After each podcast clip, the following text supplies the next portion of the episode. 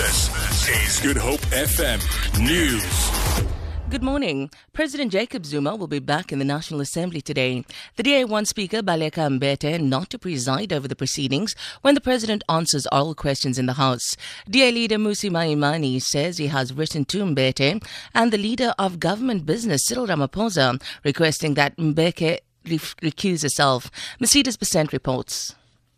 Maimane's decision to call for Mbete to recuse herself was sparked by the party's unhappiness that DA MP Dennis Robinson was thrown out of the joint sitting of the National Assembly and the National Council of Provinces during a debate on the 16 days of activism for no violence against women and children yesterday morning. This came after Robinson refused to withdraw remarks, which Mbete said was casting aspersions on President Zuma.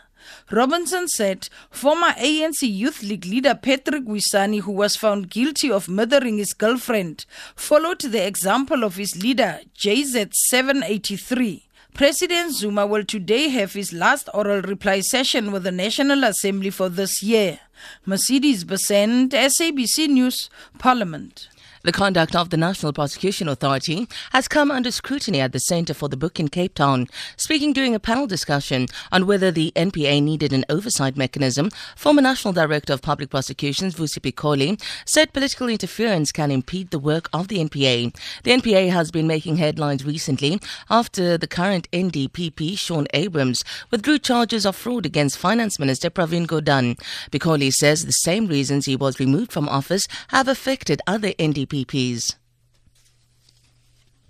What also happened that immediately after my suspension, the acting national director was required to then sort of review the decisions that I had taken insofar as the arrest and prosecution of the late National Commission of Police. So now again, here was an executive instruction Farmers intend to plant 35% more hectares of maize than last season as improved weather conditions encourage them to sow. The Crop Estimates Committee, the CEC, is expected to forecast the planted area at 2.62 million hectares, 35% higher than 1.947 million hectares planted last year.